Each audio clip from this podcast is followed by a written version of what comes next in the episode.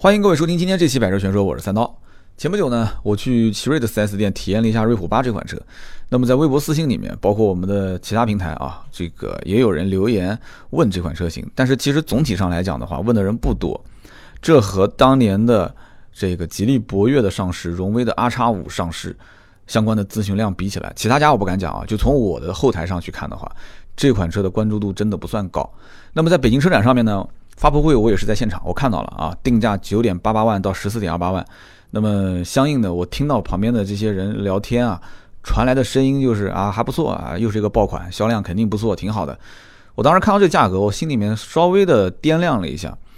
你要如果说跟长城的哈弗 H 六比，跟传祺的 GS 四比，跟吉利的博越比，跟荣威 R 叉五比，这个价格确实还行啊，不能讲说更低，但起码是靠谱。那么再看这个车的长宽高、大小、轴距啊这些，再看一下相关的配置，觉得说还行吧。就是如果说有人就好这一口啊，它的这个外形、它的这个内饰，再加上有些人也知道的，就是奇瑞的三大件还行，还可以。好，1.5T 匹配六速手动、六速双离合，那么选择一款这个车型啊，如果终端再能给到一些优惠的话，那当然最好了。但目前我了解的情况是暂时没优惠。啊，那么很多店可能也就是刚刚才到了一辆展车，就比方说我前两天去到这家奇瑞的 4S 店，就只有一辆展车嘛，连库存车都没有，就一台展车，还是这个五座版本的顶配。那么有些人可能会选择投票给他，但是我们今天这期节目不是仅仅只聊奇瑞的瑞虎八这一款产品，我们今天是要聊到奇瑞这个品牌啊，或者我们再细一点，我们聊到奇瑞的。SUV 的车系，也就是瑞虎系列的车型，因为它奇瑞瑞虎系列有好多车嘛，有瑞虎三、瑞虎三 X、瑞虎五、瑞虎五 X、瑞虎七、瑞虎八，就你看上去是六款车，但你真正到奇瑞 4S 店，你根本看不到这六款车，为什么呢？因为少了一款啊，少了哪一款呢？我先按而不表，我马上后面会具体来讲啊。我们先说一说，今天我们这期节目。大家不要因为说聊奇瑞，有些人讲哇，我不感兴趣，我不感兴趣，我不听，我不听，肯定会有人这样的想法。为什么呢？因为奇瑞的产品在最近这几年一直是在走下坡路。这个下坡，我们不管说是产品本身的品质在走下坡，还是销量走下坡，还是整个品牌在走下坡。也可能都有，但是确实是关注度也好，或者说是它的产品力也好，都是有问题的。这个肯定是有人是今天这节目我就不听了啊！你聊瑞虎八也好，聊瑞奇瑞也好，我都不听了。但是我要告诉你，你如果不听，你会失去大大小小很多的一些八卦 啊，很多的一些故事，很多一些跟别人吹牛逼的资本。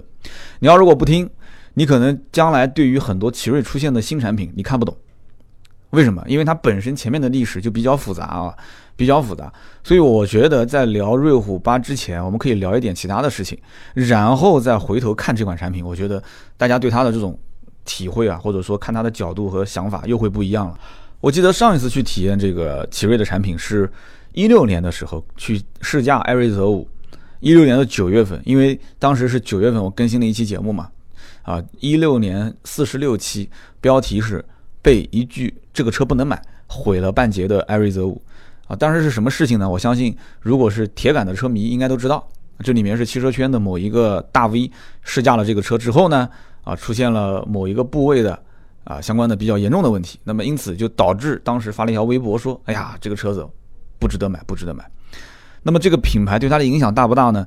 这件事情其实在我来看啊，呃，没有像当今现在传播的这个，因为当时是一六年嘛。我觉得不像现在的这个媒体传播资讯的速度那么快，影响面那么大。但是对于奇瑞的艾瑞泽五来讲，肯定不是一件好事嘛，对吧？首先，本身奇瑞没什么太多的事件营销。什么叫事件营销？其实事件营销无非就是用一些关键词去联想到这个产品嘛。对吧？你要有一定的公开性，有一定的让大家能够联想到的这个行为轨迹。那么这样的话，你可以让很多人只要想到这件事情，哎，我就或者说我无意之中看到一个什么事物，我就想到这个品牌，想到这款车。那对不起，对吧？这件事情你让人提到艾瑞泽五，提到了某一个车身上的部位，你是不是就让人想到了这件不开心的事情？所以它一定不是件好事。但是对于艾瑞泽五这款车的知名度，反而是带动了一下啊，虽然是一个负面的事情。所以当时的这件事，我就觉得这真的奇瑞在事件营销方面缺的太多太多了。这几年一直是这方面的问题点，设计方面就更不用讲了。艾瑞泽五当时我觉得它就是一个走极端化的马自达的风格，什么意思呢？这话怎么理解呢？马自达的这个车子风格大家都很清楚，颜值特别高，但是一走进内饰就发现，我的天，这整个内饰怎么这样子啊？如果内饰能跟得上的话，那这个颜值再配这个内饰，我经常开玩笑嘛，我说马自达可以把内饰设计交给通用，啊，让通用来做内饰，马自达来做外形，那就无敌了嘛，对不对？因为通用是搞装修的嘛，内饰喜欢搞得很豪华啊，特别符合中国人的审美啊。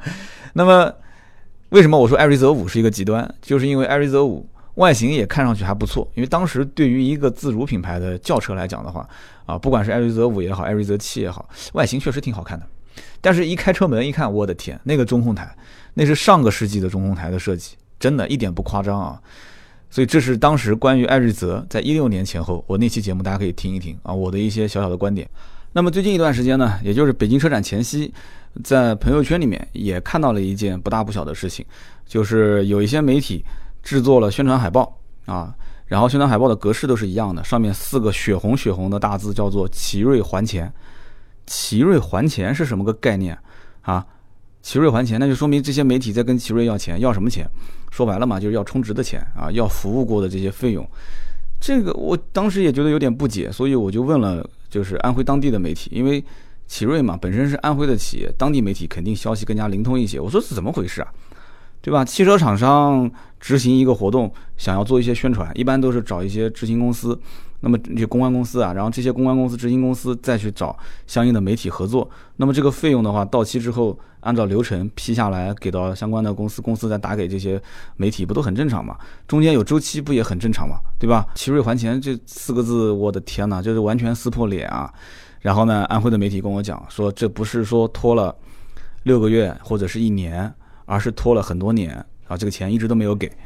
我说那这个就不应该了，这怎么回事呢？他说这里面涉及到一些领导的啊，领导之间的一些事情啊，就不方便节目里面具体详讲了。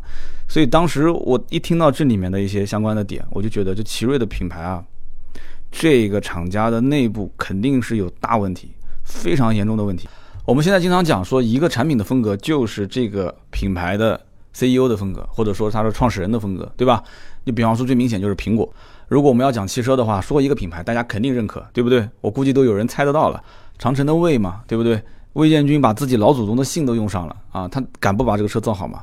虽然说这个车在市场上老百姓买不买单，目前来看是买单的，能将来持续多久？它的产品的这个持续的竞争力能不能保持？将来该往哪边走，能走多远？这我们都不知道。但目前来讲，至少奇瑞其实应该向。自己的隔壁邻居几个品牌好好的看一看，这里面出现的问题点，我觉得真的是属于闭门造车不看市场的一个最典型的案例啊。所以，我们今天接着往下聊。首先聊关于瑞虎八这款车，你不能光看数字。你说啊，瑞虎八是吧？瑞虎家里面一共是一到几啊？啊，一共是到八，那八就是旗舰，是不是啊？那旗舰，那这个车一定是没毛病的啊，旗舰版嘛。对不对？又大又又又配置高，再看价格，哎，好像不是很贵嘛。旗舰版也不是很贵嘛。我觉得还是要展开来看，要把奇瑞整个家族 SUV 所有的车系全部拉出来看一看，你就知道这里面到底存在什么样的问题，我们该如何去选，因为他们之间都有一些或多或少的联系啊。这里面包括，比方说奇瑞最早的成名作，奇瑞的 SUV 的成名作，我相信稍微了解的人都知道，就是瑞虎嘛。那个时候瑞虎还没有数字，就叫奇瑞瑞虎。对不对？大家还记得吗？后面背个小书包的那个，一个一个备胎在后面的奇瑞瑞虎 SUV，在路上当时能见度很高。那个车子，我相信了解一点的人应该都知道，是逆向研发 RAV4，就是丰田的 RAV4 这款车，现在叫荣放，啊，是逆向研发这个车子造出来的一款车。销售在展厅现场跟我聊这个车的时候是怎么说的呢？有人讲说啊，4S 店现在还在卖这个车？对啊，在卖啊。它现在在整个系列里面就叫瑞虎三。啊，我们刚刚前面已经说过了，奇瑞的瑞虎现在整个 SUV 系列里面，瑞虎三、瑞虎三 X、瑞虎五、瑞虎五 X，然后瑞虎七、瑞虎八，看起来六款车，其实只有五款，因为其中有一款车是不卖的啊。后面我给大家揭晓答案。那么我们先说这个瑞虎三，我刚刚前面讲了，背着小书包的，就是以前经典的奇瑞瑞虎，就是那款车，十几年前就有了这款车啊，现在还在展厅里面卖，只不过呢，这个名字后面呢多了一个三。那么当年十几年前的这个车，现在还卖，它是以什么由头来卖呢？在展厅它有一个牌子，上面是这么写的，叫“百万全球款”，啊，什么意思呢？就是说这个车已经销量突破了一百万。那为什么要告诉你突破一百万呢？很简单，一百万人开过这个车，那你觉得你还有什么疑问吗？当然，那个销售就是非常实在的跟我聊啊，他说这个车子讲白了就两句话，第一个便宜，第二个耐操，没有了。来的客户都这么介绍，便宜耐操，你自己看吧啊。然后他后来又补了一句，他说这个车就这么讲吧，你开到后来浑身上下可能都滋滋响，但是它就是不掉链子啊。他的意思就是，就反正你肯定能开，你就不要太讲究这些了。你开个拖拉机，你还讲究说这个车子上面什么拖拉机这边螺丝松了，那边嘎嘎嘎响嘛，你就不要讲究，能开就行，对不对？所以真的是这样子。我以前跟一个这个奔驰宝马的一个领导聊天，他也跟我聊过这一点。他说，如果你要是开个几万块钱的车，你车上有一些异响，客户可能没什么意见。但你说你要开我们一个奔驰宝马，那稍微有点异响，那大家都会觉得这车有问题啊。所以这个话呢，我听起来真的，我我相信很多老百姓听这话心里面也不舒服。凭什么我花个这也不也不便宜啊，对吧？低配也要六七万块钱，对不对？我花个六七万块钱，这就不是钱吗？啊，我也需要它，你不能浑身上下滋滋响啊，对不对？那个销售当时还认为自己说的哇就很实在，对吧？这个车将来浑身上下滋滋响啊，但是就是不会掉链子。这他问我你觉得怎么样？不是这我觉得怎么样？我我觉得不怎么样啊。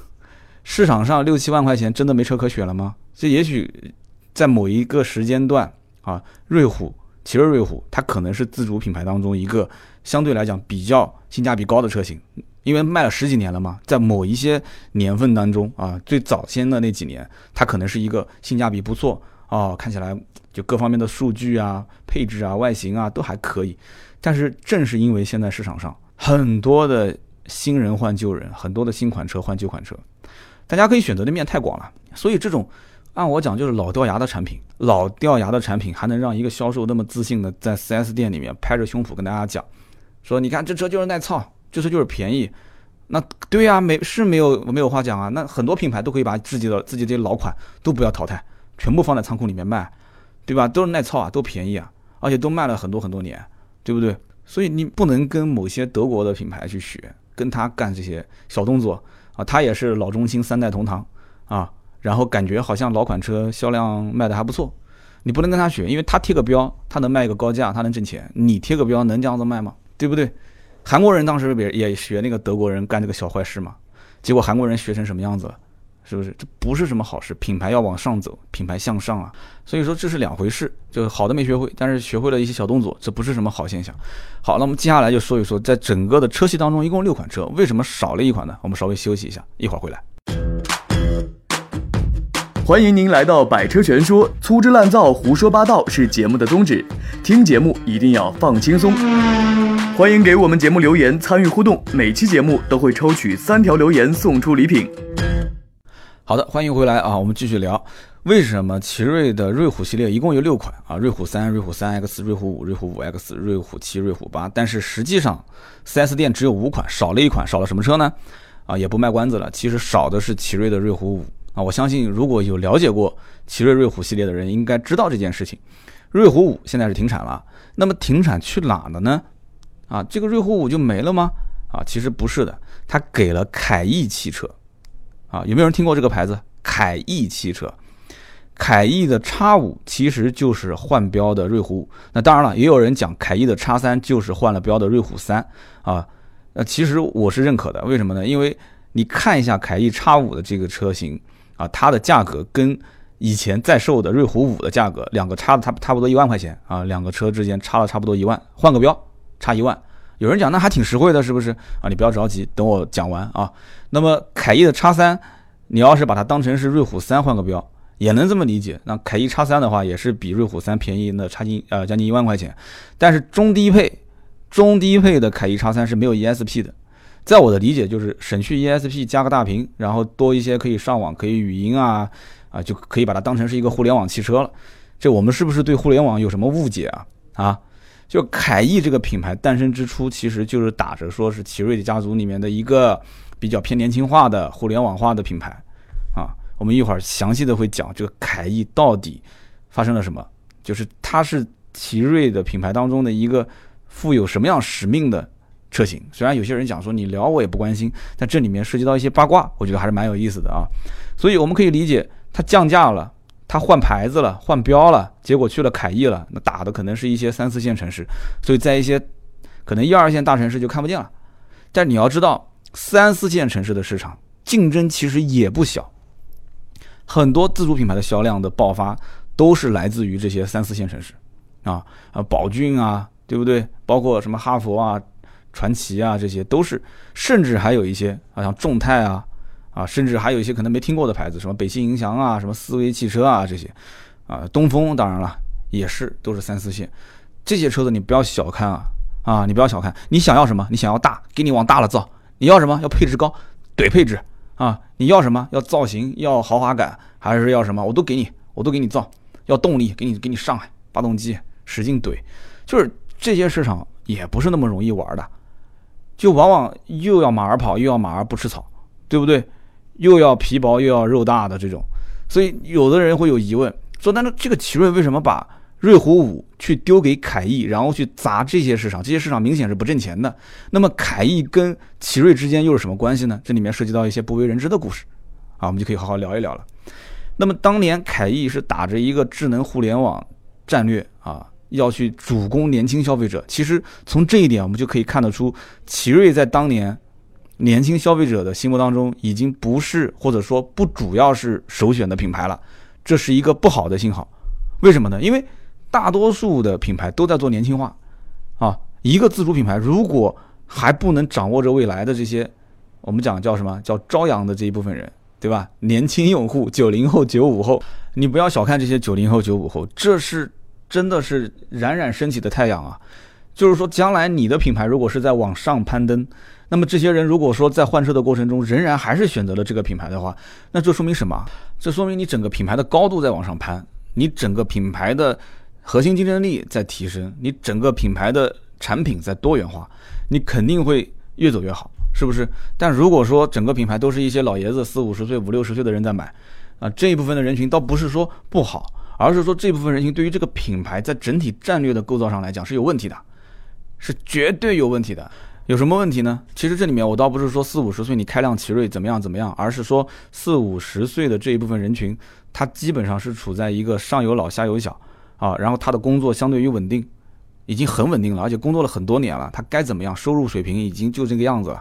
你别说这一部分人将来是不是还会再换奇瑞，你就问这些人将来有没有可能再换车，他可能给的都是否定的答案。他可能说我买这个车，反正就一直开下去吧，对吧？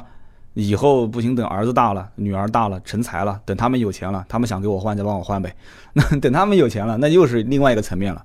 是不是 儿子如果挣了钱带老子买车，你想想看，那决定权多数还在于儿子嘛？老爸肯定认为儿子有出息了，你买什么车我都开，只要是四个轮子两排沙发就行了，对不对？好，那么如果最近一段时间有人关注过相关的新闻，应该看到过一条信息，叫做五粮液开始准备造车了。那么有人讲，哎，三刀，你说这个新闻有跟这个叫凯翼有什么关系？五粮液开始准备造车这个新闻，你要把它读完之后，你会发现。他说的这个五粮液入股的公司就是凯翼汽车，就说白了，奇瑞把凯翼卖了，卖了多少呢？百分之五十一的股权转让，啊，而且凯翼汽车原来是在就是安徽应该是芜湖吧这边的制造厂，马上现在就直接搬到了四川宜宾，因为五粮液就是在四川宜宾，对不对？我还去过这个地方，我的天呐，中午那个酒窖，哇，那一开酒窖的那个整个城的那个小转盘那个位置，全部都是酒味儿。特别有意思的一个地方，山清水秀，我很喜欢。那么有人开玩笑讲说，怪不得今年的五粮液的价格又涨了，那这今后估计还要涨啊，还要涨，因为这件事情已经是敲定了，从奇瑞手里面拿了百分之五十一的股权嘛，啊，凯翼汽车百分之五十一的股份，其中百分之五十点五是给了四川宜宾的这个汽车产业发展投资有限公司，百分之零点五给了四川宜宾的普生集团。你不要认为只有百分之零点五啊，这个百分之零点五其实已经是第三大股东了。而这个普生集团呢，就是五粮液的百分之百控股的子公司。大家能听懂了吧？它的前身就是五粮液酒厂的六幺五车间，它是原来生产这个防伪的塑料瓶盖的。所以很多的一些公司都是围绕着五粮液、五粮液这个衍生出来的。所以我我们可以这么理解啊，就是五粮液想投很多的其他的产业。对吧？这里面除了一部分从二级市场可能从股民手中去融钱，那么另外一方面就是从酒民手中去融钱，对吧？刚刚讲的五粮液涨价，这不就从酒民当中去融钱嘛，对不对？来的更快一些。那么汽车产业以前很早很早十几年前，五粮液就已经表示过了，这个产业是肯定要碰的，肯定要碰的，这是中国经济最后一块蛋糕。当然他是这么定的，啊，十几年前他可能还没看到互联网的爆发，他要是看到互联网，他将来他当年应该多投一点互联网的企业，比方说投一下马云啊，投一下京东啊，啊，刘强东啊，他们，我觉得。他应该有点后悔啊！那整这些东西做什么呢？当年又是想造车，甚至当年还传出想造芯片啊！我当时记得看到新闻上讲啊，说要造芯片，我一了解说国外一百个亿都打不住。呃，五粮液核算了一下，说自己值几个钱，还投芯片产业。大家笑归笑啊，虽然讲这个普生集团前身只不过是一个造酒瓶盖子的，但是。这个你不要看不起它，丰田当年还是搞纺织机的呢，对吧？马自达以前也造过酒瓶盖子啊，对不对？那标志之前还造过锯条那种锯锯子的锯条，还造过那种咖啡机。雪铁龙以前还做过齿轮，多呢，对不对？兰博基尼以前还造过拖拉机呢，是不是？吉利也做过冰箱，是吧？长城还当过包工头呢，比亚迪还搞电池去的呢。那不最终现在一个个混的都挺好嘛？所以我觉得这里面还是要理性的去看待这个问题啊。本身普生集团在国内也是一个比较大的零部件的供应厂啊，包括跟丰田啊、福特啊、马自达、雪铁龙啊、长安这些，它都是有合作的。它主要是提供一些像什么车顶棚啊、车门啊、保险杠啊啊这些零部件的供应，所以它也算是国内的汽车零部件的供应商比较大的一个了。所以五粮液说白了什么都缺，就是不缺钱，对吧？那么不缺钱就想再去做点其他的事情。说白了呢，就是不差钱，然后又想玩车，所以想搞一点汽车产业玩一玩。之前又不是他一家，你像以前红塔集团，包括当时很多的做电器的，什么春兰，什么我没记错的话，像奥克斯这些，那董明珠不是也在玩汽车嘛？很正常啊，是不是？那为什么他能玩，五粮液就不能玩呢？对不对？其实我琢磨着啊，这个五粮液集团的领导应该是这么想的：只要有关系啊，当然什么关系大家都懂，只要有地，只要有钱，这个汽车企业只要我收回来。推进一下子挣点钱，不都很正常吗？对不对？这个我只要能把这件事情落地，就肯定能挣到钱。所以呢，零六年的时候，普生集团曾经收购过华晨集团汽车发动机业务。零九年，普生集团也跟华晨金杯成立华晨金杯绵阳分公司。只不过不知道什么原因啊，后来华晨是用高价回购了股份。所以这段历史，我相信应该知道的人还是比较少的啊。五粮液确实，你要从某种角度上来看，它也造过车。他今天收你凯翼汽车，也不算是刚入行，人家也玩过一阵子，对不对？好，那么关于凯翼汽车，关于这个五粮液造车这两件事情，其实就是一件事情嘛。我们也聊那么多了，我们现在把时间点再推回来想一想，今年年初的时候，一月份传出了奇瑞把百分之五十一的这个凯翼汽车的股份转让出去啊，那么五粮液集团就是这个普生集团持了零点五的股，四川宜宾汽车产业发展投资公司也持了一定的股份，那么。这个转让股份是在一月份，那不可能说是今天晚上谈，明天转股份，敲个章就结束了，怎么可能呢？这里面谈判周期一定是非常长的，而且双方一定是做妥协，是做，对吧？就像谈汽车价格一样，买卖一样的啊，你给我一点什么，我给你一点什么，好的，大家就握手就结束了。哎，那我们再回看一下啊，我们前面提到的这个奇瑞的瑞虎五停产，奇瑞不卖瑞虎五了，完了之后凯翼就多了一个凯翼叉五。说白了就是一个换标的瑞虎五，这个车什么时候上市的呢？这个车当时申报应该是在今年啊，去年的大概在六七月份上市，应该是在去年的九月份。哎，有没有点意思啊？去年的九月份多了一个凯翼叉五，完了之后今年一月份这公司就给卖了。所以我在想啊，这个奇瑞的瑞虎五停产，然后让位给凯翼的叉五。这里面可能涉及到是不是要把凯翼的这个整个的品牌价值往上提一提啊？给了一些承诺，那么这个承诺难道就只有凯翼的叉五这一个吗？会不会还涉及到其他啊？涉及到其他是什么？就是今天我们要聊到的，等会儿瑞虎八跟瑞虎七之间的关系。我在想，将来瑞虎七有没有可能也会停产？停产完之后也换个标，也换成了这个凯翼汽车，完了之后叫凯翼的叉七。哎，我名字都给他想好了，叫凯翼的叉七，然后呢，官方再降个一万块钱，是不是？其实降一万块钱也无所谓啊，对吧？本身现在在瑞虎八没上来之前，瑞虎七优惠幅度就一万多，瑞虎八上来之后，两个车几乎重叠。你认为瑞虎七的价格不变吗？瑞虎八目前不让价的情况下，瑞虎七保持一个一万多的优惠，还能维持一阵子。将来瑞虎八你能不让吗？对吧？竞品都在让，瑞虎八再一让，瑞虎七根本就不要卖了嘛。所以你换个标。这个直接给到凯翼汽车不挺好吗？而且在当年在收购谈判的过程中，作为一张牌啊，我承诺你现在奇瑞瑞虎五停产了，我给你当凯翼叉五啊，我将来再承诺你等我的瑞虎八上去半年左右啊，是上市半年左右或者一年左右，我再把瑞虎七让给你做凯翼的叉七啊。这个呢，只是我个人的猜测啊，这个不作为官方啊，大家只是听一听，你可以记下来，看看我的猜的准不准，好不好？那么关于凯翼这个品牌呢，啊，它的八卦真的是非常的多，除了刚刚我们讲到跟这个五粮液造车这条新闻相关以外，还涉及到当年奇瑞的一个非常非常大的事件，就是奇瑞的。大规模的裁员跟这个事件相关。好的，我们稍微的休息一下，一会儿回来我们继续聊。欢迎您来到《百车全说》，粗制滥造、胡说八道是节目的宗旨，听节目一定要放轻松。欢迎给我们节目留言参与互动，每期节目都会抽取三条留言送出礼品。好的，欢迎各位回来。我们刚刚前面提到的就是凯翼汽车这个品牌呢，跟奇瑞的一个大规模裁员事件有关，到底是怎么回事呢？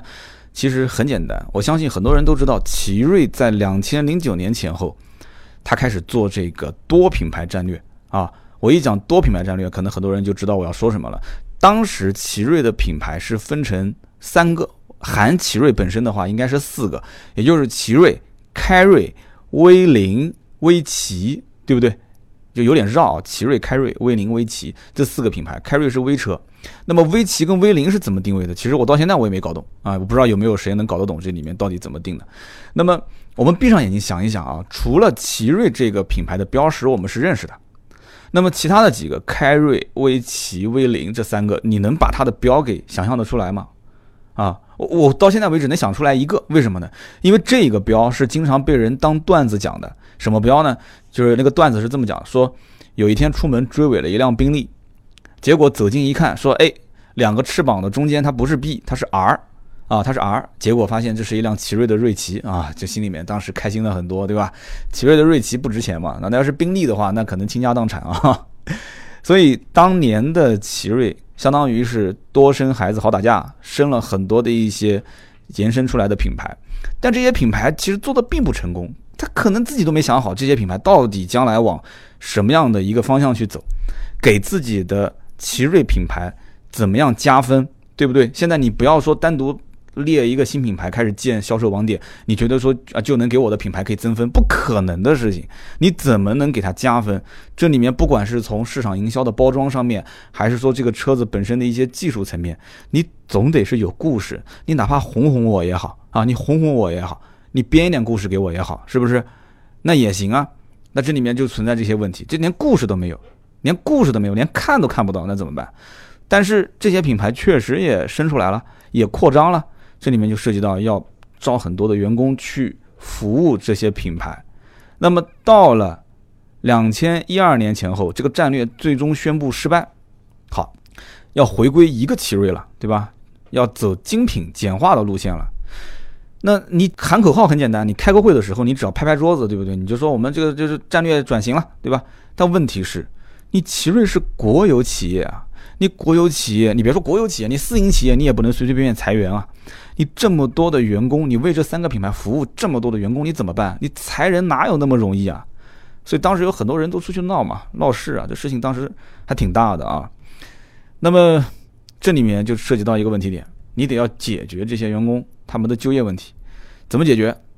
所以当时就有人提出了这个建议啊，提出什么建议呢？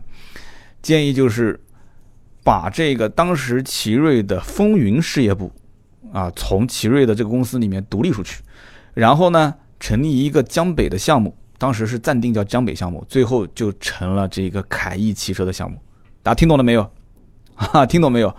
风云事业部独立出去，独立到奇瑞之外，然后成立一个项目组。最后这个项目组就成了凯翼汽车，就这帮人。所以你现在你在百度，你去搜凯翼的这个品牌的英文名 C O W R N，我不知道读的对不对啊？口 win，口 win，你你搜这个英文，你跳出来的搜索结果，第一个是奇瑞的奇云，第二个才是凯翼。所以我相信这一段的小历史，我估计可能很多人也不是很清楚。但是你了解之后，你就会知道，哦，原来凯翼是这么回事。啊，是它的一个战略失败之后的一个产物。好，那么到了二零一四年呢？啊，我们刚刚前面讲的，二零一二年是宣布这个战略失败，然后呢喊了一个叫一个奇瑞精简的这个品牌路线。那么到了二零一四年，就相当于是好了伤疤忘了疼了，才两年时间啊，好了伤疤忘了疼了。奇瑞又提出要多品牌战略。多品牌战略怎么操作呢？一个奇瑞，一个凯瑞，凯瑞是做微型车的啊，凯瑞，然后一个凯翼，要把这个三个产品同时做起来。到现在为止也四年过去了，你觉得成功了吗？啊，除了奇瑞以外，凯翼现在都卖了啊，凯瑞现在还有声量吗？而且最近这两年好像又出现了一个品牌叫捷途啊，捷途是奇瑞商用车这个转型民用，相当于有点像上汽的大通。他可能也是看了说，哎，大通这么玩，然后我也这么玩，对吧？把这个商用车改成了一个民用车，然后说这个走相对比较高端的路线。所以截图，我当时在北京车展，我看到一个展台跟奇瑞靠得很近，我愣了一下，我说，耶，这截图这什么情况？我以前以为这个品牌你就在网上，你也是学人家大通整一个什么 C to F 工厂定制不就行了嘛，对吧？搞点噱头，能卖几辆卖几辆，搞那么大的阵势，他真的想把捷途也当成一个品牌来卖吗？真的假的？这里面，二零一四年又启动了多品牌战略，我觉得是绝对错误的一个选择。然后与此同时，你要想，二零一三年的时候还有一个品牌，虽然奇瑞一直没有怎么公开宣称这个跟自己有关系，但是从钱方面它就是有关系的啊。据说一年是亏了多少？三四十个亿是吧？一年三四十个亿，就是明明是增长的，结果这个品牌一亏没钱了啊。是什么品牌呢？我一讲大家就知道了，观致。所以现在你还发现啊，奇瑞旗下的这些都在卖啊，都在往外卖啊。观致，观致现在宝能集团在往里面，对吧？输血。那么二零一三年观致上市，对吧？加上一四年启动多品牌，奇瑞、凯翼、凯瑞四个品牌同时在市场上，你要想把它运作好，开什么玩笑啊？虽然这个奇瑞从九七年就一直开始在国内造车，也算是一个老兵了。但是玩市场这件事情真的是一塌糊涂，一塌糊涂。从二零一一年开始啊，整个的市场销量就一直两位数的下滑，两位数的下滑还不反思问题出在什么地方吗？啊，我们前面说了瑞虎三，我们也说了关于瑞虎五的停产，对吧？瑞虎三就是老瑞虎嘛，啊，瑞虎五停产是给了凯翼汽车嘛。好，我们接着再看瑞虎的三 X，也叫三叉。瑞虎三 X 其实就是一款小型的 SUV，手动四万九千九。自动五万四千九，这车还需要再介绍吗？啊，还需要再介绍吗？用销售的话讲，销售怎么说的？说咱们这个车吧，啊，看上去可能比宝骏五幺零还要再小一点，但是它比它便宜啊，对吧？比它便宜八千块啊，它这个八千块你要看具体哪个配置和哪个配置比了。那么我以前吐槽过，我说中国的自主品牌五万左右买不到什么自动挡的车型，你要知道很多人还是喜欢开自动挡，轻松嘛。但是自动挡可能成本比较高。虽然说这个车是个四 AT 的变速箱，但是它四 AT 变速箱，它至少也比某一些 AMT 的变速箱要强很多，对吧？那 AMT 的变速箱开起来那真的是受罪啊！但成本上确实省了很多，对吧？宝骏五六零当时一个 AMT 跟一个手动挡就差几千块钱，所以你知道吗？这里面成本差多少？所以我估计很多人就没有了解过这个车，就是什么什么瑞虎三 X 啊，可能没了解过，为什么？因为这里面我觉得涉及到一个心态问题，就大多数的人，他兜里面有五万块钱，他都不敢想去买车，你更不要说是想买新车，买个二手车可能还能接受啊。所以你说你要想买新车，你走进 4S 店，你口袋里面揣五万块钱，你感觉说话都没底气是吧？是不是？这我说的是个现实现象啊，就就感觉好像欠这个 4S 店钱一样的啊。这五万块钱不是钱吗？不过我回头想一想啊，话也不能这么说。我当年买奥拓的时候，我还没五万块钱呢，我两万块钱我都掏不出来。那个时候凑了一万八啊，凑了一万八，买了一辆二手的奥拓啊，二手奥拓。不过当年我回想一下，我跟二手车行老板说话也没什么底气。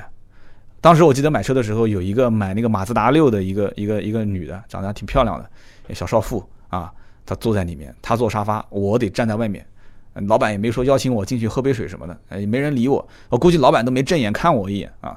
所以，这个有关注过我微博的人应该知道，我那天去逛奇瑞 4S 店的时候，看到了一个呃中年人，一个中年人，他呢开了一辆奥拓来提新车，就是他这个订了瑞虎的 3X，然后应该也是订了很久了，因为我了解一下这个车的行情，一分钱不让，要订两到三个月。他提车当天呢。把他的这个奥拓就置换给了这个奇瑞瑞虎的啊奇瑞的 4S 店，那么这这一幕其实也让我挺感慨的，就跟当年我的奥拓置换本田 CRV 的当时那个场景啊，让我有点有点感慨。我拍张照片发了微博。那么当时这个车主在整整理这个奥拓车的车内杂物，他不要把这个旧车的东西放到新车上嘛？他开门的时候，哐当一声啊，他正好停在我的那个小奔的车头的正前方，横在我这地方，哐当一声就撞到了我的那个车前引擎盖啊！看了一眼，他用手抹了抹，他可能发现就是啊，反正也不知道是谁的，就当做不知道了呗。然后后来 那个销售知道那车是我，销售看了我一眼，说没事没事，我给你拿点东西擦一擦。那我能说什么呢？我只能强颜欢笑啊！很重的一声，咣，就砸到了我的前机盖上面。这个怎么办呢？对吧？你想，本身 4S 店车位紧张，而且这位兄弟啊，这位老哥，等了两三个月，欢天喜地的来提新车，是吧？就从这个客户的身上，你从他的脸上，你能看得出他那种抑制不住的那种兴奋啊！就我能感受得出当年我我那种感觉，我能体会得了。对不对？说白了，不就一辆车嘛，对吧？你就碰一点什么也无所谓的。虽然我心里面当时那一刹那是有点心疼啊，那后来想想看，就那么回事，是不是？就你你想想看，我们现在日思夜想一样东西，突然有一天它属于我的时候，这个喜悦感，这个喜悦感，我觉得来自于很多方面。首先，就可能来自于第一个就是金钱消费，对吧？一个月收入可能三五千块钱，你买一个三五千的东西，和一个月收入三五万块钱。你买一个三五千的东西，那种感觉是不一样的，真的是这样子。另外一个就是这钱是怎么来的，来的容易不容易？你要如果说这每一分钱每一天你是按照工时苦工分一点一点挣回来的，你再去买这个东西，和可能有些人对吧，打个电话不劳而获就可以跟自己的爹啊或者自己干爹去要的这个钱买的东西，那种幸福感都是不一样的。所以我能感觉出他那种喜悦啊，真的是发自内心的喜悦。所以。有些人真的是喜悦越来越少了，反而像他们这些，就是喜悦感是越来越强，对吧？包括我身边，有的时候我听他们讲说啊，谁谁谁我去买房，我看都不看我就付钱了。我说那当然了，你这属于投资行为，对吧？你没说买车看都不看就付钱。那旁边一个人说我买车看都不看就付钱了，那我说那也当然了，你的车基本上没有开过一年的，都是半年左右就卖了。那你这些人他爽吗？他爽，快乐吗？他不一定快乐啊。就像有些人他去银行存钱一样的，你存钱你不可能还要看说这银行是真银行假银行是不是？你进去就存呗，存了不就有利息了吗？你不管活期还是定期还是做理财，是不是啊？这一段没有插播啊，大家不用担心。那么不管是买房买车还是存钱，我就觉得啊，我能感受得到，就这里面包括任何一个听节目有很多是在异乡打拼的人，就异乡打拼的，总觉得好像这个城市里面没有自己的一套房子，就感觉没有生根在这个地方。就感觉好像啊，我的户口也没有落在这里，对吧？我没买房子，就像我记得金星秀曾经有一期还聊过嘛，说相亲角的鄙视链，对吧？有户口的没户口的，有房的没房的，房大的房小的，收入的多少的啊，还有各种不同的工作职业之间的鄙视。哎呀，我这个扯得有点远了啊。我们其实说的就是瑞虎三 X 这款车而已啊。这个车订车两到三个月，然后呢，我问了一句销售有没有优惠，还被他鄙视了一下啊。他说。你觉得这么低的价格还能给优惠吗？啊，当然了，这句话我觉得这不是一个好的势头。为什么就不能给优惠啊？啊，旁边就是宝骏跟五菱，这个答案我给不了，但是他将来早晚一定会给你的，是不是？好，那么再看瑞虎的五 X，也就是五叉，五 X，其实在我来看啊，它可能属于一个相对比较边缘化的产品。为什么这么讲呢？虽然说它对标车型打的是传祺的 GS 三啊、长安的 CS 五五啊这些车，但是其实啊，我觉得这两个竞争对手的车型自己都没有找到感觉，那你就更别说这个瞄着对手的车型啊，瑞虎的五 X，它就更找不到感觉了。这个瑞虎五 X 我可以看得出一点点什么样的心思呢？就是奇瑞它开始想搞一点设计了，想抓年轻人、年轻的消费者。想搞一点小的这种啊，不管是外形上的、内饰上的，还是一个中网啊，还是一个配色啊，啊，还是我看了一些网上的相关的同行的文章啊，可能是那种通稿，想从声音、从气味、从触感、从感官上，就刚刚我说的这种配色上，他开始研究了啊，不再是说我只研究我们所谓的以前逆向研发，我现在正向研发。对吧？你看我的发动机技术怎么样？怎么样啊？他不再是一个闷着头去做技术的，他我现在要搞设计，但是这个设计成不成功呢？从销量上来看，至少从这一个维度，它是不成功的，销量很一般，非常一般啊。所以这个情况下，如果销售在这个时候再补上一句话，再补上一句话，什么话呢？哎呀，其实你买瑞虎五 X，你不如买瑞虎七、瑞虎八了啊。其实三大件都一样，但是瑞虎七、瑞虎八用的是本特勒进口钢板，结束啊。销售这一句补刀补的简直是太完美了啊，就结束了。那么什么叫做本特勒进口钢板呢？啊，我们稍微休息一下，稍后回来我来跟大家解释一下这个什么本特勒钢板到底是怎么回事。欢迎您来到《百车全说》，粗制滥造、胡说八道是节目的宗旨，听节目一定要放轻松。欢迎给我们节目留言参与互动，每期节目都会抽取三条留言送出礼品。好的，欢迎回来。其实呢，本特勒本身是一个德国企业，而且是一个德国非常的老牌的企业，一八七六年就成立了。那么奇瑞的这个瑞虎七、瑞虎八啊，包括其实销售没有提到的这个艾瑞泽七，都用了这个本特勒的。高强度钢车身结构件，但是你要说这些钢是从德国进口的，那我还真就不信了。为什么呢？因为本特勒在芜湖，它就有本特勒汽车公司芜湖车身结构件工厂，它就有啊。南京的六合也有工厂，也有这个本特勒的南京六合的工厂。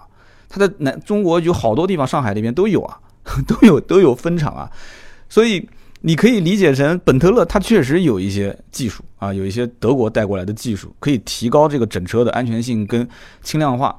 但是你要跟客户讲说，咱这个是对吧？德国本特勒的进口的钢材啊，钢结构，这个就有点扯了，这就有点扯了。但是这个老百姓对吧？买奇瑞老百姓他也不可能说真的找第三方来验证这个是到底是国内产的还是德国产的，是不是？但是从销售角度来讲，反正我说了德国了，对吧？我说了进口这几个关键词，我总觉得能让这个销售这件事情、这个行为沾点喜气，对吧？那对于客户来讲的话，那一听说这个词，哎呦，本特勒钢材，本特勒进口钢材，德国钢材，嗯，德国技术可以，可以，可以，对不对？就是双方都乐意，都开心就行了，这本身就是一件开心的事情，对吧？就像前不久啊，就是家里面夫人要去买一个实木的家具，完了之后呢。他就去比比来比去，比中了两款，其中一款呢用的是这个氢气，另外一款呢用的是这个木蜡油。因为我不懂这里面的东西啊，所以我根本就不烦这些事情。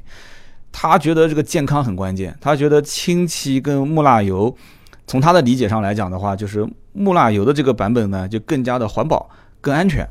虽然氢气那个版本他更加觉得好看一些，但是他最终还是选了这个木蜡油的版本。这个木蜡油也好，清漆也好，就说白了就是家具的那个表面涂的那一层，这个漆面啊，我其实我也不太懂啊，我说的不专业啊，就我将我相信我们听友当中有很多是做家居建材的。完了之后呢，他就买了木蜡油那个版本，买完之后，他付完钱，对面销售看到了，看到之后呢，就路过的时候就拉着他说了两句话，他是怎么说的呢？他说：“美女，你想一想，你说一个家具它只上油不上漆，现实吗？”他就说了这么一句啊，你觉得只上油不上漆现实吗？就这句话让他就很郁闷，觉得就是前面那个销售就忽悠他了嘛。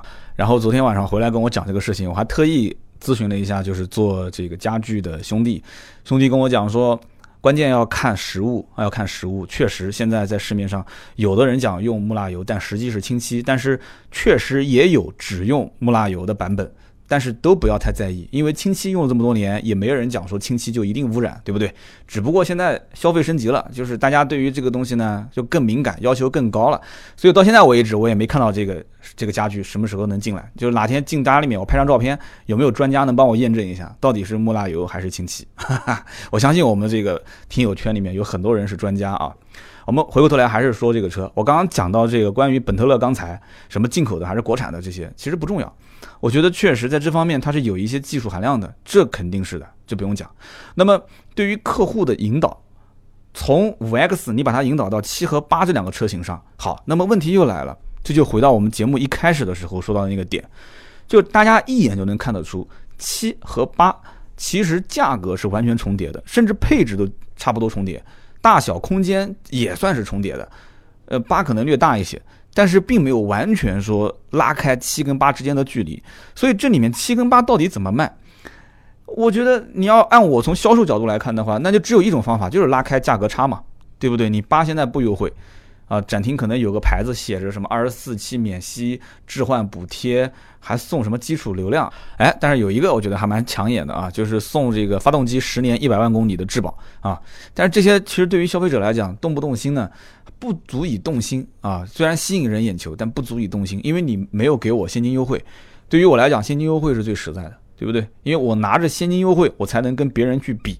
跟竞品的车型去比价格、比配置、比空间，我不可能拿着这几个附加的项目去比，是不是？这是中国老百姓最典型的比价的方式。这些东西是我应得的，所以我不比，我放一边，因为我只要买了这个车，你都会给我。但是价格不是你一定会给到位的，所以我一定跟你是比价格啊。所以我当时就跟销售在聊嘛，我说你这个车现在有试驾吗？没有。我说那有现货吗？没有。我说那你整个展厅就这一辆？对。他还跟我很自豪地说，其他的店还不一定有这一辆呢。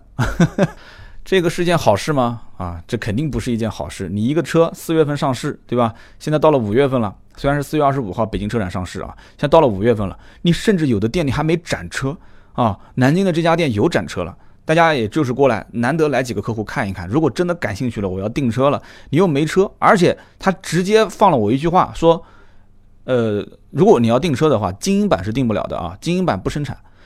你这不是开玩笑吗？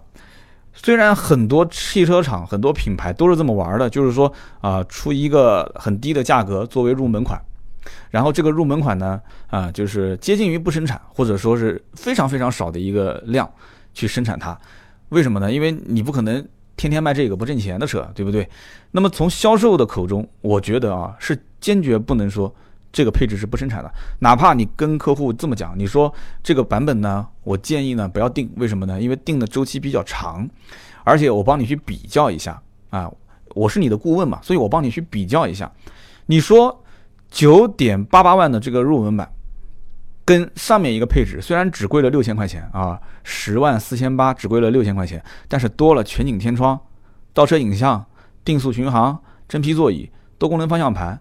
主驾驶电动调节、GPS 导航、后视镜电动折叠、后排出风口，六千块啊，老哥，六千块啊，啊，十万块钱都花了，还差这六千块钱吗？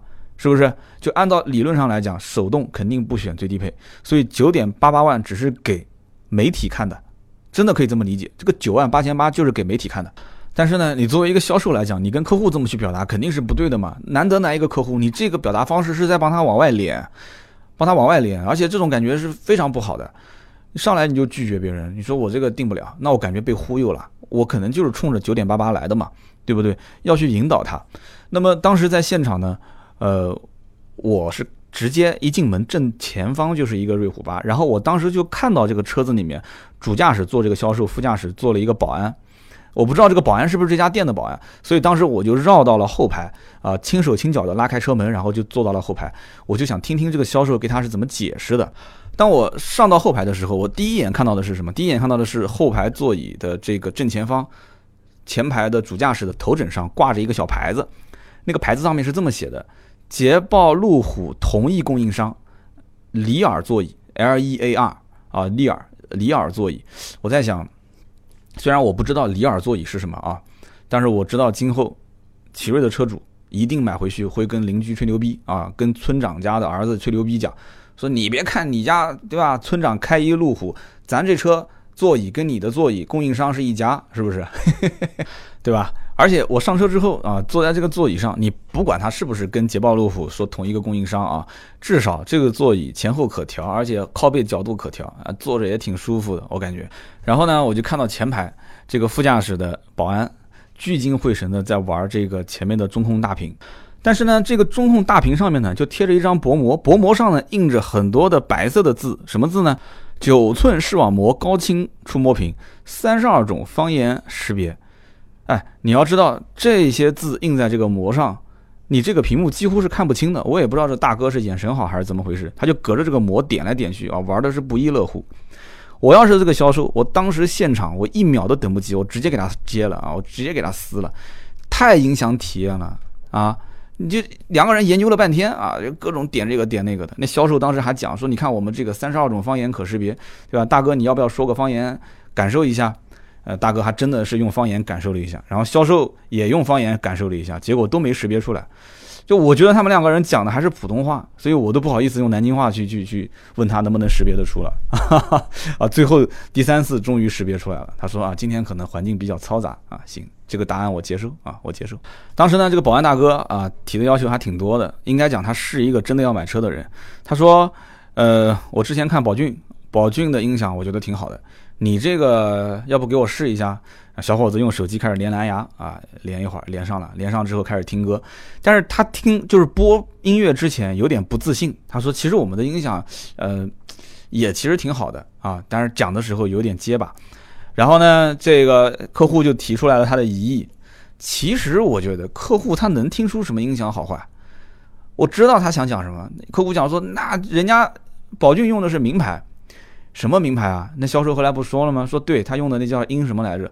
我当时我哎，我真不想接话。我这个人有的时候知道了不说也难过。我说英菲尼仕，两个人吓一跳，回头一看后面坐个人，他们心想这后面这哥们儿是什么时候上来的？我说英菲尼仕啊，英菲尼仕，就是因为它的音响是有牌子的啊。奇瑞的音响说没牌子，好像就差了一截。其实英菲尼仕它也要分高中低档啊，对不对？这个道理很简单，你就是买个森海塞尔的耳机，它也有好几千上万的，也有。小几百块钱的，是不是？所以这个呢，我觉得是销售方法的问题。但是呢，现在很多自主品牌喜欢把各种卖点，啊，做各种超大的字贴在地上、贴在门上，甚至贴在车子里面所有能看得见的地方。呃，怎么讲呢？我觉得不太好，真的是可以稍微改进一下。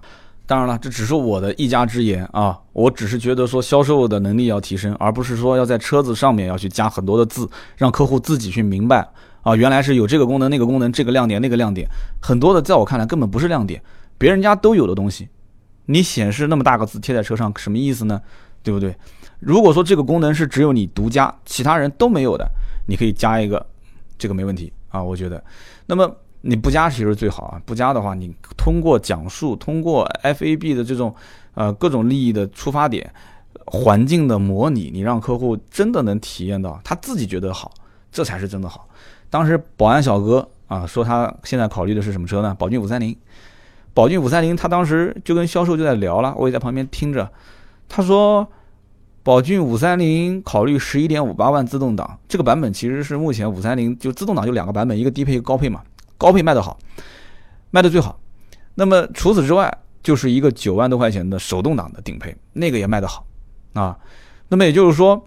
这个保安其实我能感觉出来，他打心底里面其实是想买九万多，九万八千八，就是这个宝骏五三零的手动的顶配。那么这样的话能省了将近两万块钱啊，省了一万六。那么按照这个逻辑的话，九万八千八就是奇瑞瑞虎八的手动精英版。可是我们前面已经说过了，瑞虎八精英是不生产的，所以这个车型对于这个保安大哥来讲的话，它其实是不友好的。因为你精英不生产，所以我本来是冲着低配来的，但是我也不好意思说。可是我来了以后，你手动精英也没有，自动精英也没有。可是你手动豪华、手动尊贵，十点四八万、十一点二八万，我凭什么花那么多钱买你这个车，还买个手动？我有这个钱，那我不如我之前预选的那个宝骏五三零的十一点五八万的自动挡，我不就可以提了吗？这不是给宝骏打广告啊，当然瑞虎本身有瑞虎自己的优势，所以。他可能是冲着我猜啊，他应该是冲着瑞虎的精英版来的，十点八八万来了以后发现没有，结果只有十一万多的版本有。可是十一万多的版本你再去拿跟宝骏五三零的十一点五八万去比，我觉得也没什么问题，因为十一点四八万的奇瑞瑞虎八也不比宝骏五三零的配置差多少，两个车型之间互相都会有对方没有的配置。但是呢，宝骏五三零十一点五八万就到顶了。你如果是看奇瑞的话，奇瑞瑞虎八十一点五八万才刚刚开始，你还可以在网上选，对不对？你还可以再选十二点二八万的自动尊贵，你还可以再选自动旗舰十三点六八万。所以你可以从这个角度来看，你可以认为奇瑞瑞虎八比宝骏五三零定位要再高一些，但是远不像现在有些媒体。所传言的那样说，哎呀，可以打传奇的 GS 八，然后可以对标很多的一些中大型的 SUV，就是网上这些所有的对比啊，或者是评测啊，各种文章你去看都可以，都没有问题。但是一定要拎清楚一件事情，就是现实生活当中啊，这个车子老百姓到底心目中它是跟谁去比的？大家心里面都有一笔账，一般根据排量、根据配置、根据它的长宽高大小。啊，横向去比较完之后，你这个车如果说有一些突出的特色或者比较大的一些改观，那我可能还会多看你两眼。但是相比较而言，你也没有什么特别突出的，大家都比下来还就那么回事吧，只能说不算差啊。你要算差，那我根本就不考虑；不算差，但是也谈不上好，那我就作为一个备选。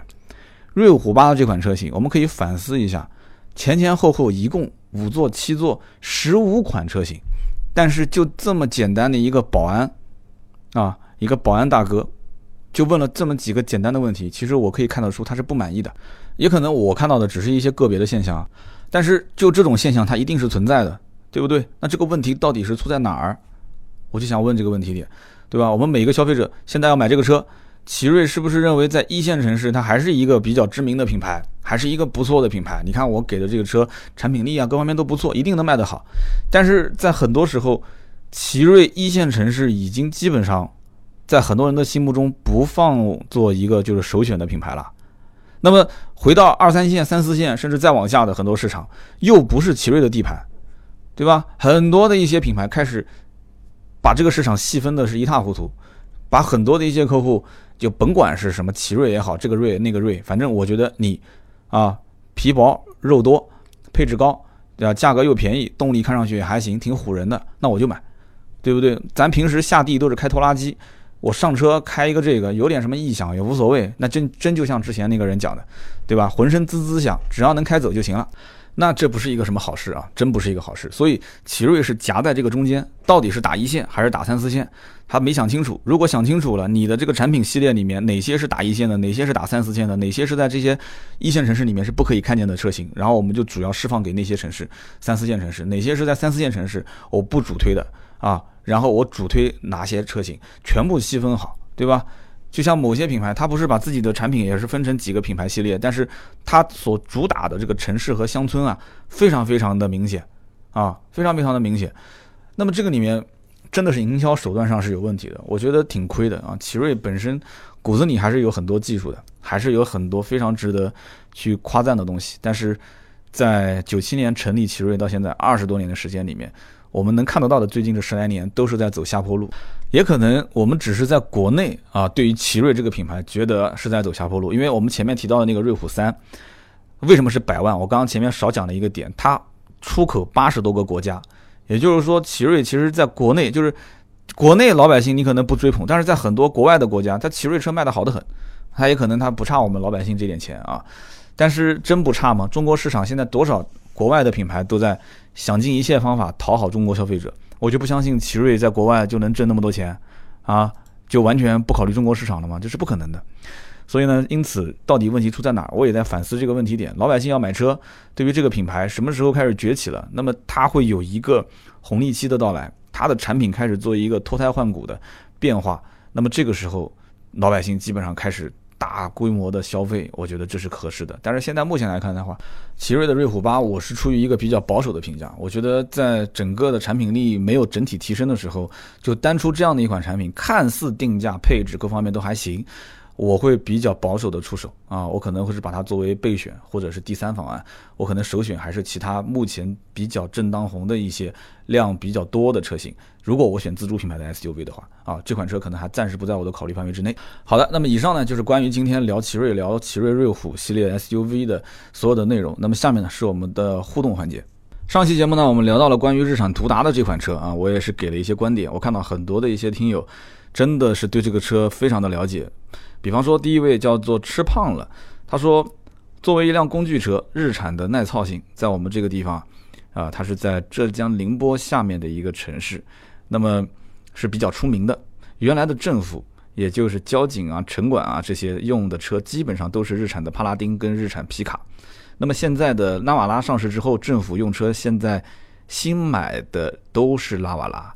而原来我跑工地的零七年的日产皮卡开了三十多万公里，也没有进行过大修。虽然现在换了，但是这个日产情节还是有的。换一辆新的途达跑跑工地啊，这个是比较合适的。非承载式车身，拉货拉设备都不怕。然后呢，他说，因为我们当地的这个路况比较好啊，我用不到四驱，所以我会选择两驱。那么这位听友呢，应该讲是一个对日产，特别是对日产的皮卡。日产的这个硬派越野车有情节的人，他也确实是真真正正体会到了这个皮实耐操这两个词到底是什么意思。他有了这样的一个情节和曾经的使用体验之后，你现在途达上这么一款车啊，从骨子里他一看就能看得懂。他也知道这个发动机、这个变速箱、这一个底盘架构意味着什么，在这个价位里面，他到底想要什么，就非常明确。所以我在节目当时讲，我说这个四驱版本定价其实本身不算太高，挺值得入手的。两驱版本他买的有什么意思呢？很多人也回复说，那买的有什么意思呢？对吧？你又不是带锁，也不是四驱，对吧？很多媒体同行也都是去验证它的四驱的能力，带锁不带锁的这个通过性。但是你看，这就是一个真真正正的消费者的表态啊！我不要四驱，我不要四驱，我就要它这个硬派越野的壳子。我平时他后来又回了嘛，他说确实这个价位合资的非承载式车身也就这个车了。我平时拉个设备五百斤不到一点，你总不能让我开个货车吧？进市区又很麻烦，很多地方市区都是白天禁止货车进入的。那么他如果是买普通像这种轿车底盘拉个皮变成的 SUV 的话。呃，坐人可以，但是你要是拉设备再坐满人的话，那基本上这么一折腾，这车后悬挂早晚是要不行的。所以他就认定是要买这种硬派的越野，买这种就是像途达这样的车型，因为定价各方面相对来讲还不错。所以他这个回复啊，我觉得是我真的是非常想要的，就是真正有以买车的用户，或者是真的是准客户，讲讲自己的感受，哪怕就是比来比去，最后我不买了也没关系，你可以留言评论。我看到这样的评论，我其实是挺有感触的。我相当于是像当年，啊，在 4S 店卖车的时候，我看到了很多客户，在最后不管是选择了我们的车，还是没选择我们车，跟我开始袒露心声的时候讲：“哎呀，三刀啊，我跟你说，我最终没买你的车，其实主要原因还是什么什么什么什么什么。”他开始跟我说真话了。这一段话，我其实我觉得比我们之前啊双方博弈，能不能再便宜一点，我已经给到底了。嗯，真的给到底了吗？啊，比那个时候的感觉要好得多得多。好的，非常感谢，这是我们的第一位听友，叫做吃胖了。那么第二位叫做听杠一 M 六，他说啊，我是帕拉丁的车主，零五年买的二点四四驱的帕拉丁，当时是受到这个达喀尔拉力赛的影响，一五年的时候我是忍痛卖掉了，十多年的用车经历啊，我从未有过任何的这个熄火啊，或者是趴街啊，或者是其他什么幺蛾子，也没有任何的大修。四驱当时在海滩行驶的时候用过一次，也是第一次感受到四驱的魅力。缺点呢有那么几点，首先第一个就是马力不够，加速特别慢；第二个呢就是离合器的踏板行程过长，挡把也过长，换挡很不方便；第三个呢是车上没有时钟，所以我只能买一个小的时钟放在车上。那么最近几年路上的帕拉丁是越来越少，也不换代啊，心里面总是感觉有点悲凉。那么最近看到新的换代车型上市，真的是挺高兴的。如果不是去年我已经换了逍客，我真的会买一辆新途达。至于这个后鼓刹，老司机我这么觉得啊，当你行驶在沙地、泥地这些地方，鼓刹其实真的挺可靠的。那么这是一位老车主的留言，其实我们拆开来讲几点啊。首先一点，他对于以前老帕拉丁的使用感受三点。第一个马力觉得不太够，我前面在节目中也说过，我说途达这个车肯定是因为带大梁的嘛，车重啊，帕拉丁也是啊，对吧？你两点四又是一个比较老的发动机，那么你开的过程当中，你肯定会觉得这个车加速度是比较慢的啊。那么第二一个踏板行程长，挡把过长，这个如果是开过什么皮卡这些车，肯定是有感受的，因因为它这种主要还是考虑到在某些特殊环境里面的这种啊，怎么讲呢？就某些特殊的用车场合，呃，这个开货车的这些司机都是比较身体强壮的，是吧？这行程长一点啊什么的都无所谓。但是开家用轿车的这些小轿车的这些，那可能理论上来讲啊，你这个离合器调的行程得短一点，然后呢，你的挡把得设置的精致一些。这些呢，他都有说到。第三一点就是关于时钟的事情，这个车上不配小时钟，这个我还真的。没有去注意到这个细节啊！我下次我留意一下，数字的也没有吗？啊，帕拉丁的数字的时钟也没有吗？如果一点都没有的话，那你带块手表呗。为什么车上要放个钟啊？车上放个钟挺好。那么关于他对于新途达的这个理解也是，如果要是上市早一点，他就会换。但是最终他选了一个逍客，这让我有点看不太懂啊！因为不管是从空间上，还是从舒适度上来讲的话，我估计这哥们儿应该是开途达这么多年，在舒适度上是忍了很久了。结果一下子坐进逍客之后，发现我的个天呐，这个舒适度啊，他开始有些动摇了。而且这个逍客平时除了自己开，呃，家里面如果是呃夫妻两个人或者是多人的话，那么其他的家庭成员也可以开一开。要不然老帕拉丁你给他们开，又是踩着离合器挂着档，那这个把夫人的胳膊都练出肌肉了，这可不太好，是不是啊？小腿肌肉、胳膊肌肉，这个这肯定不行啊。那么关于鼓刹，他也是这么讲，觉得很可靠。鼓刹这个呢，其实你要说从封闭性上来讲的话，你说泥沙啊这些，啊阻止它进入到这个刹车盘，影响刹车制动力，这个可以这么理解。但是，呃，对于一个偏兼顾家用的，平时跑一些，比方说日常自驾游啊，跑到一些像安徽啊这种有山路多的地方，鼓刹的散热性能不行啊，散热性能不行，这是它的一大弊病。散热性能不行的话，长下坡，包括像有一些激烈驾驶的情况下，鼓刹的温度过高，还是比较影响它的制动性啊。这一点我觉得要补充一下。好的，这是我们的第二位听友，叫做听杠 E M 六。好的，那么下面一位听友的名字叫做白驹过隙杠 P E，他是这么说的啊，他首先指明了我说在十九分钟左右把这个奇骏说成了骐达啊，说错了两次，在此跟大家道歉啊。上期节目在家里面录制啊，确实时间有点赶，所以。在讲的过程当中，可能有些词没过脑子，把这个奇骏说成骐达。然后我们这个剪辑师呢，周末加班剪的，他可能也是比较着急，所以他可能只把我中间的一些比较严重的错误给剪辑了一下，其他的都没动，所以出现了这样的错误，抱歉啊。好的，白驹过隙当时是这么留言，他说我们单位用的就是帕拉丁，我经常开，手动四驱，开起来很爽。但就是动力不行，开了二十几万公里了，大家没有发现啊？看帕拉丁基本上在各个单位开都是都是几十万公里啊，都是十几二十万公里起步啊。他说二十多万公里现在还在服役啊，还是任劳任怨。呃，只不过油耗比较高。我最近看途达其实看的挺多，我觉得这个车有戏，走政府采购的渠道是非常的合适。毕竟这一部分市场是刚需，主要就是价格合适，而且。政府的帕拉丁应该是淘汰了，太老了，都用了十来年了啊！正好途达现在上市了。至于什么鼓刹，我觉得都不是问题，主要是帕拉丁现在已经建立了这一部分市场的口碑啊，口碑比较好。那么我很期待途达出七座版本，偶尔呢后排可以挤一挤啊，这样的话七个人还不算超载啊。其实我看到他这条留言啊，我觉得我上期节目当中关于政府采购的这个判断，大家还是非常认可的。那么现在帕拉丁的很多地方，你不要小看这个数量。这一批的车如果能够陆陆续续淘汰下来的话，呃，如果能按照之前我讲的，就是政府采购按照百分之七十的中标率的话，哇，那这是相当可观的一个销量啊！而且满大街如果跑的都是途达，那么其实它是一个行走的广告啊，真的是一个行走的广告。这对于在很多一些地方，我当时讲的嘛，就中西部地区，包括呃东三省这些地方，很多老百姓一看这车，哎，怎么下雪天我们的车都陷在里面？这些车都开得好得很，啊，怎么很多的一些这种荒郊野岭的地方都能开着一个途达，这个啊就乐乐呵乐呵的到处的这个开，那很多老百姓就会考虑这个问题啊，那我是不是也来一辆啊？这都是广告啊。所以我非常感谢啊，这一位兄弟，他是单位有一辆帕拉丁，然后说了说自己现在在考虑这个途达这个车，真不是帮这个车做广告啊。我觉得我们的节目周三周六的节目就是这样，就是好跟坏之间，我们去做一个分析，但我的分析不一定完全正确，这里面有很多我个人的一些主观色彩，仅供大家去去分析跟思考啊。因为我毕竟是从销售出身，我从市场的角度去看待问题，有的时候会。啊，比较偏向于市场这一端啊，买和卖之间没有绝对的对与错，所以呢，大家可以结合其他同行的一些啊视频啊、图文啊、音频啊去进行参考，好不好？希望给大家能多一些帮助。好的，那么以上呢就是今天节目的所有的内容，感谢大家的收听跟陪伴。今天这期节目也是时间好长啊。